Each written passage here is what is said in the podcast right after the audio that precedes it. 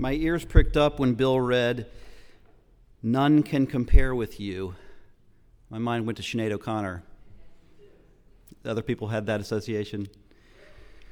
Sad, sad moment this weekend when we heard of her death. Well, we are in the last sermon of this sermon series that we've had for the last nine weeks on Paul's letter to the Ephesians. I certainly hope that you have been enjoying this fascinating letter. It's a letter that I think rewards repeat readings, and I would encourage anyone who's interested to make it part of their own personal devotional life. Now, if you were here last week, you know that we touched on some pretty serious issues relating to the Roman sexual economy and how one of the most radical things the early church did was to challenge that economy. We're going to continue that conversation today by looking at Paul's statements about Christian marriage. Before I read this passage, I need to prepare you because the words I'm about to read are going to sound really awful to many people. Our reading today includes the statement wives should submit to their husbands. There are probably few passages in Scripture that are more offensive to our modern ears than the words I'm about to read. But what I hope will happen by the end of the sermon today is that you might come to understand some of the historical context in which these words were written, and that you will come to see that this passage actually, certainly in its own context, was radically liberating and might even continue to have relevance to us today.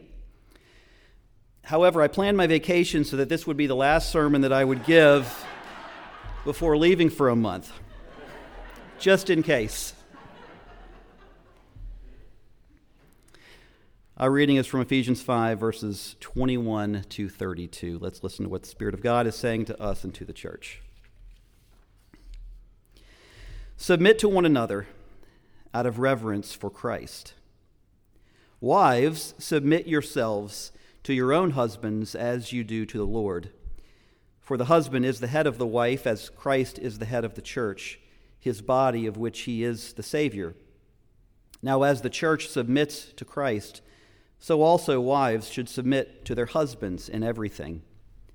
Husbands, love your wives, just as Christ loved the church and gave himself up for her to make her holy, cleansing her by the washing with water through his word, and to present her to himself as a radiant church without stain or wrinkle or any other blemish, but holy and blameless.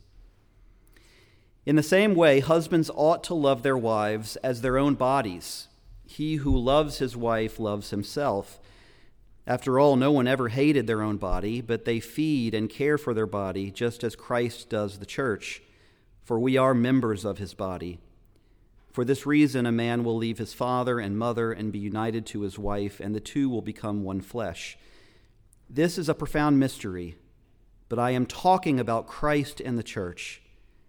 Each one of you must love his wife as he loves himself, and the wife must respect her husband. This is the word of the Lord. Let us pray. Gracious God, we do not live by bread alone, but by every word that comes from your mouth. Make us hungry for this heavenly food, that it may nourish us today in the ways of eternal life through Jesus Christ, the bread of heaven. Amen. There is an irony about sex in America. On the one hand, it seems like sex is everywhere. You can't turn on the TV, you can't go on the internet without seeing so many highly sexualized images. On the other hand, Americans are genuinely concerned with sexual ethics. One of the biggest examples of this recently was the Me Too movement. In 2017, Hollywood began a painful process of reckoning over the sexual exploitation of women in the film industry. In the beginning of that movement, there were actresses like Rose McGowan and Ash- Ashley Judd who came forward reporting horrible experiences with Harvey Weinstein. Eventually, dozens of other women said that they too had been abused by this man. That then led to investigations in other industries. And there were a few years there where it seemed like every week there was another revelation of men behaving badly Charlie Rose, Brett Kavanaugh, Donald Trump, Louis C.K., Kevin Spacey, Matt Lauer, Steve Wynn. The list goes on and on. And when you look at this list, you notice the diversity of it, that these men come from such a wide variety of careers. Some are Democrats, some are Republicans. In fact, it, it seemed like there really were only ultimately two factors that mattered in predicting who would behave badly. Number one, they had power. Number two, they were men. The Me Too movement was very consciously a movement of women pushing back against aggressive male sexuality. It was women saying to men, You need to control yourself. The onus is on you to change. They were recognizing a truth that all of the statistics bear out that the vast majority of sexual violence is committed by men. And therefore, for this problem to improve, men are the ones who have to change. I mean, obviously, women can help expose the problem, but for this problem to be solved, it is up to men to control themselves. Now, none of this, I would guess, is surprising to you. But from a historical perspective, there is something here that is quite odd. And that is the simple fact that the argument resonated with people. Americans said, yeah, men should control themselves. And this was true even for some of the men who were themselves accused of wrongdoing. Many of them publicly apologized. Many of them agreed that they should have behaved differently, and there were, in fact, very few of the men who lost their careers even tried to get their careers back. Why is this strange from a historical perspective? It's because throughout all of human history, before this time, Nobody believed that men could control themselves. And the fact that today everybody does expect that men can control themselves is a direct consequence of the Christian sexual revolution that started in texts like the one that we read this morning from Ephesians. And that's what I hope to help you see today that it was really Christians who first introduced this novel idea that male sexual desire can and should be controlled we want to start, I want to start today by looking again at, at the Roman economy of sex. We began this conversation last week. We looked at two horrifying realities of the Roman economy, which were the exploitation of slaves and children. And what I didn't mention is that this sexual economy was built around some beliefs. The foremost belief being this idea that male sexuality simply could not be restrained. It wasn't possible, and therefore it had to be given an outlet. Now, interestingly, the Romans did believe in marriage. This was their view of marriage. Women had to be completely faithful to their husbands. But men could have as much sex as they wanted. There was really only one condition that they had to meet they couldn't sleep with another free Roman man's wife. But of course, there were so many other outlets for Roman men. The men who could afford slaves simply used their slaves. It was taken for granted that one of the primary roles of a slave was to satisfy a Roman man's sexual appetites. They did so with adult slaves and child slaves of both sexes. It is just a deeply disturbing reality of the ancient world. And we talked last week about how the only reason this could have ever been accepted by the Greeks and the Romans is because they viewed slaves as less than human. That was the only way they could morally justify the exploitation and the objectification of these people. We also looked last week at how radical it was for Paul to, to say to people in his church, slaves are people too. Slaves are children of God. Slaves are, in fact, equal in the eyes of God. And I, I quoted his that wonderful line from Galatians where Paul says, In Christ there is no slave or free. And that explains why Christianity was so appealing to slaves and why so many slaves in the first century became Christians. Now, the second outlet were the brothels. Roman men who could not afford to own slaves went to the brothels. And I mentioned last week that there were no fewer than 45 public brothels in just the city of Rome. And these were awful places that destroyed the people who worked in them. So that was the reality. But we have to ask why.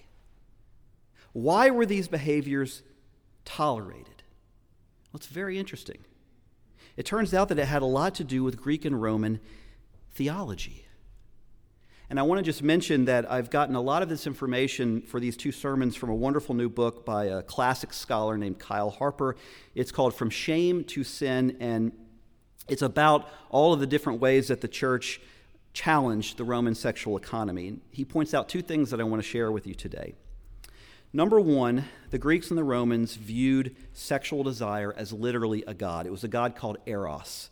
Eros was sexually was sexual desire personified in the form of a god, and therefore pagans believed that their sexual desire, whatever form it took, had divine support. It was approved by the gods, it was sanctioned by the gods, and not just any sexual desire, specifically aggressive sexual desire.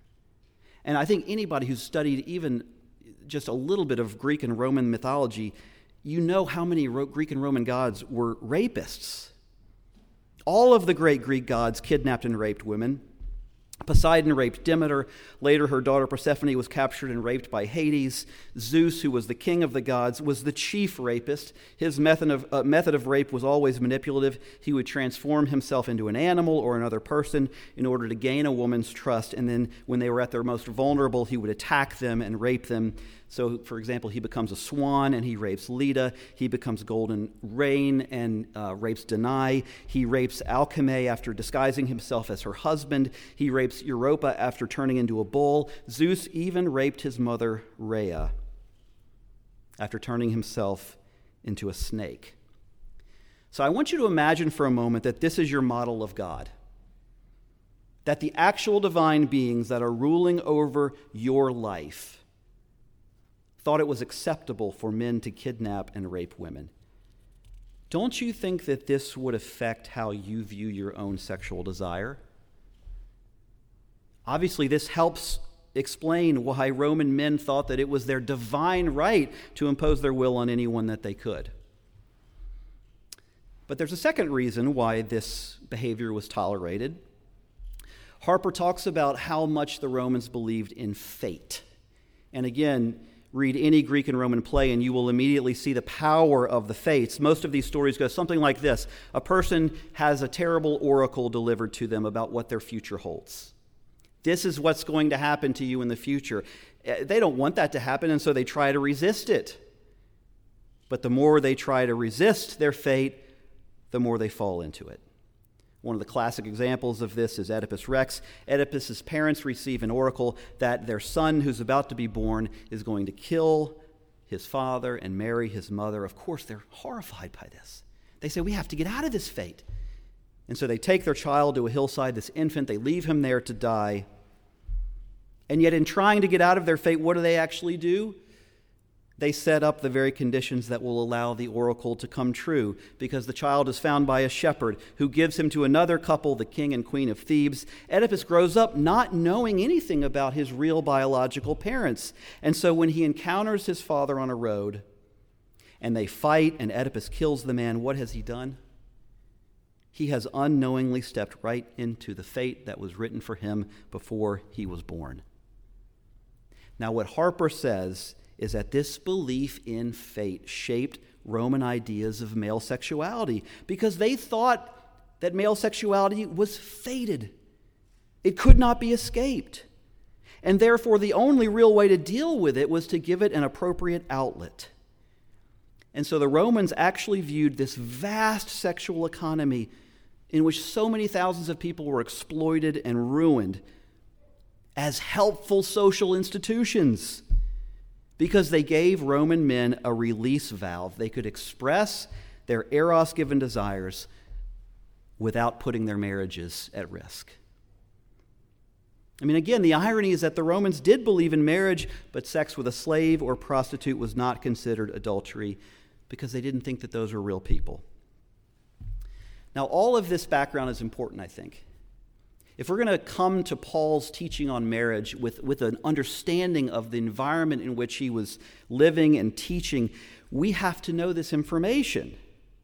We have to know that these Ephesian Gentiles who were joining his church are bringing this worldview with them, this assumption that, that a man had total control over his household and total license to do whatever he wanted, and that conversely, his wife had no power at all. Here's one more piece of evidence. This is a quote from Cicero, the great Roman poet. This was written in 45 BC. Cicero is describing the ideal Roman man. He kept four vigorous sons in order, not to mention five daughters, a great household, and numerous workers and slaves. He didn't just direct his household, he ruled it. His slaves were scared of him. His children loved and admired him. Everyone was fond of him. Under his roof, there was discipline. So now we are in the Roman world.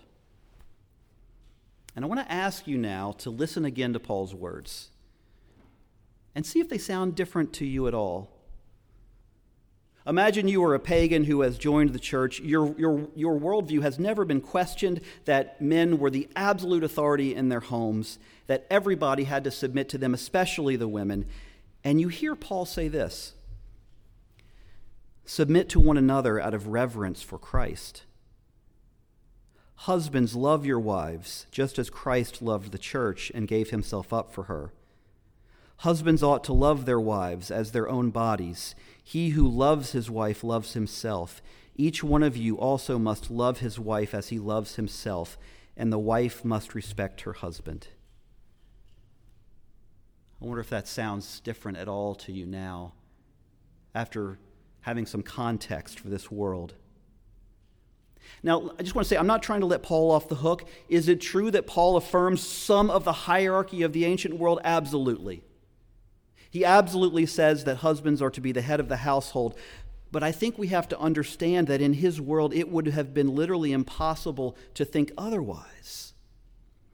The New Testament scholar Sharyn Dowd puts it this way She says the apostles advocated this system not because God had revealed it as a divine will for Christian homes, but because it was the only stable system anybody knew about. Her point is that Paul could not have single handedly overthrown the entire, entire social structure of the ancient world, but what he could do was to subversively work within it, to help husbands and wives subversively, subversively find equality within that system. This is something that the Christian writer Rachel Rachel Held Evans has written about. She, she struggled with this passage as a Christian woman. But what she ultimately came to believe is that Paul was consciously subverting Roman patriarchy. This is what she said It is hard for us to recognize now. But Paul was introducing an entirely new community, a community that transcends the rigid hierarchy of human institutions, a community in which submission is mutual and all are free. Now that sounds a little bit better, doesn't it? And I think this gets us to the main point I want to make today that the most radical part of Paul's message was actually this suggestion that human that men and women are free. That they actually do have the freedom to choose their lives and what the, their behavior. Why was this so radical? Because if people have free will, then it means there's no such thing as fate. And if there's no such thing as fate, it means that men can control themselves I mean, the Romans didn't believe that.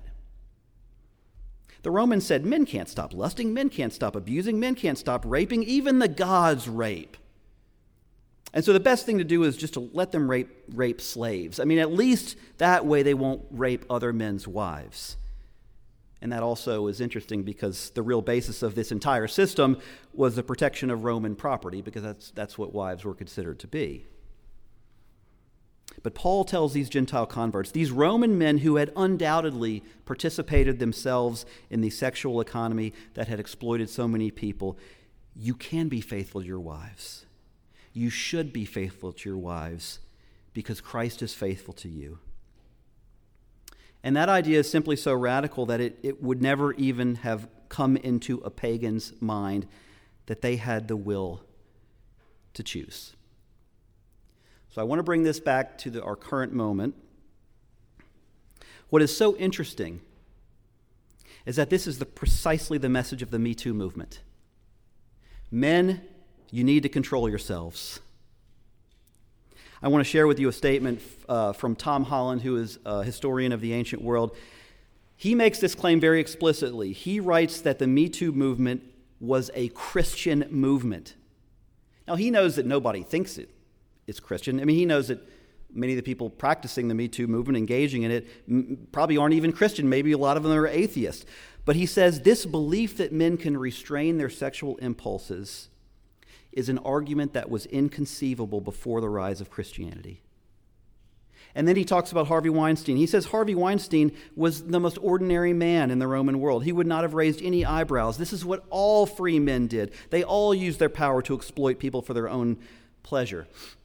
Here's what Holland writes The insistence of Scripture, he's talking about this passage from Ephesians, the insistence of Scripture that a man and a woman, whenever they took the marital bed, were joined as Christ and his church were joined, becoming one flesh, gave them a rare dignity. If the wife was instructed to submit to her husband, then so equally, equally, was the husband instructed to be faithful to his wife. Here, by the standards of the age into which Christianity had been born, was an obligation that demanded an almost heroic degree of self denial. And yet, Paul would not have preached it if it hadn't been possible. It was possible because God gave people freedom. God allowed people to choose. That's the very basis of the gospel. I mean, this is what we talk about every week. It, you, you have to choose to follow Christ. If it wasn't a choice, it wouldn't be the gospel. If we don't have the will to choose right from wrong, the gospel doesn't even make sense. And there's a deeper level to this because free will, if it's real, it helps us to understand one of the most perplexing questions of faith why is there suffering in the world? Why is there sin in the world? Why would a loving God allow people to hurt one another? And here's the best answer I have come up with God could certainly have created a world without freedom. He could have created a world in which all people have no choice but to do loving things all the time. And that world would have, be, would have been many things. I mean, it would certainly be a utopia, it would be a world of justice and a world of fairness. But there is one thing that that hypothetical utopian world could not have love. Because love has to be a choice. I mean, just think about it. If somebody forces you to love them, that's not love. And yet, choice is exactly what Rome denied people. Slaves didn't have the right to choose. Wives and children in Roman families had no freedom to choose. But in the church, Paul says something they had never heard before You are free. You don't have to submit to one another. You don't have to respect one another. You don't even have to love Christ. But you can choose to. And that's what makes it real love. But there's another part to this. Your choice is not the only one. You see, in the Christian worldview, love doesn't ever exist in a vacuum because God is also a person. And therefore, love exists within a relationship. God is also free, He's not fated. He chooses what He does. He has the choice to love you. And when He loves you, we have a word for that. It's called grace. It's not fate. He didn't have to do it. He's not fated to love you, He chooses to love you. And that's why we call it grace. Now, therefore, your relationship to God is will and grace. It's not just a sitcom, it's a picture of reality. Paul was writing to a church that didn't even think it was possible for men to be faithful to their wives. They had an, an, entire sexual economy dedicated to the belief that men couldn't control themselves. And, then, and yet, Paul steps into that worldview and he says this Your Savior did more than this, He died for you. And if you understand the depth of His love, both husbands and wives will choose to be faithful to one another. All right, I'm almost at the end here. I, I want to just bring it back because I think that people continue to say things like they said in the time of Rome these these desires are simply too strong. You know, it's I don't like pornography, but you know, it's good it's there because at least it gives me a way to express my sexuality and I don't hurt anybody in the process. First of all, that's not true. People are hurt. Secondly, it's not true that you don't have a choice. You don't have to fall into this trap. You don't have to look at pornography. You don't have to see prostitutes. You don't have to have affairs. Is marriage easy? No. I mean, that's the reason fewer people do it today. Marriage rates have been on the decline for decades, and yet, in the voluntary constraints of marriage, meaning that people voluntarily choose freely to place restrictions on themselves, in those voluntary constraints, what people discover is will and grace, which means love and forgiveness. There's a famous quote from an old movie called Love Story. Love means having never having to say you're sorry. It's one of the stupidest things that has ever been said. John Lennon, who was frankly not the best model of a faithful husband, nevertheless had a wise response to this quote. He said, Love means having to say you're sorry every 15 minutes. That's the Christian way love and forgiveness, will and grace. Why? Not because of our own strength, but because of what Christ did. And this is why Paul, when he's talking about marriage, he keeps bringing the focus back to Christ. He keeps saying to people, imitate Christ in your marriage. Husbands, be faithful to your wives, just as Christ loved the church and sacrificed himself for it. Paul knows that marriage is not easy. Paul knows that marriage is not going to work if people are only thinking of themselves and their own power. He knows that the only way to find the humility necessary to love and to forgive on a daily basis is the cross. Why? Because the cross is the place our egos go to die. The cross is the place our pride goes to die. The cross is the place our need to control goes to die. It's only in the light of the cross that we can really put another person's needs before our own, which is just another way of saying to love another person. And on that topic of love, I think this is a good place to end not this just this sermon, but this entire nine week series. It has been wonderful to travel with you through this letter. Again, I hope that you will continue to read it. Let's end in prayer. Christ Jesus, although you are love itself, you came into the world in the form of a servant, humbling yourself to death on a cross, that all might have life in your name. Empower us to choose love freely and to practice grace, that we might share your gifts with the world. Amen.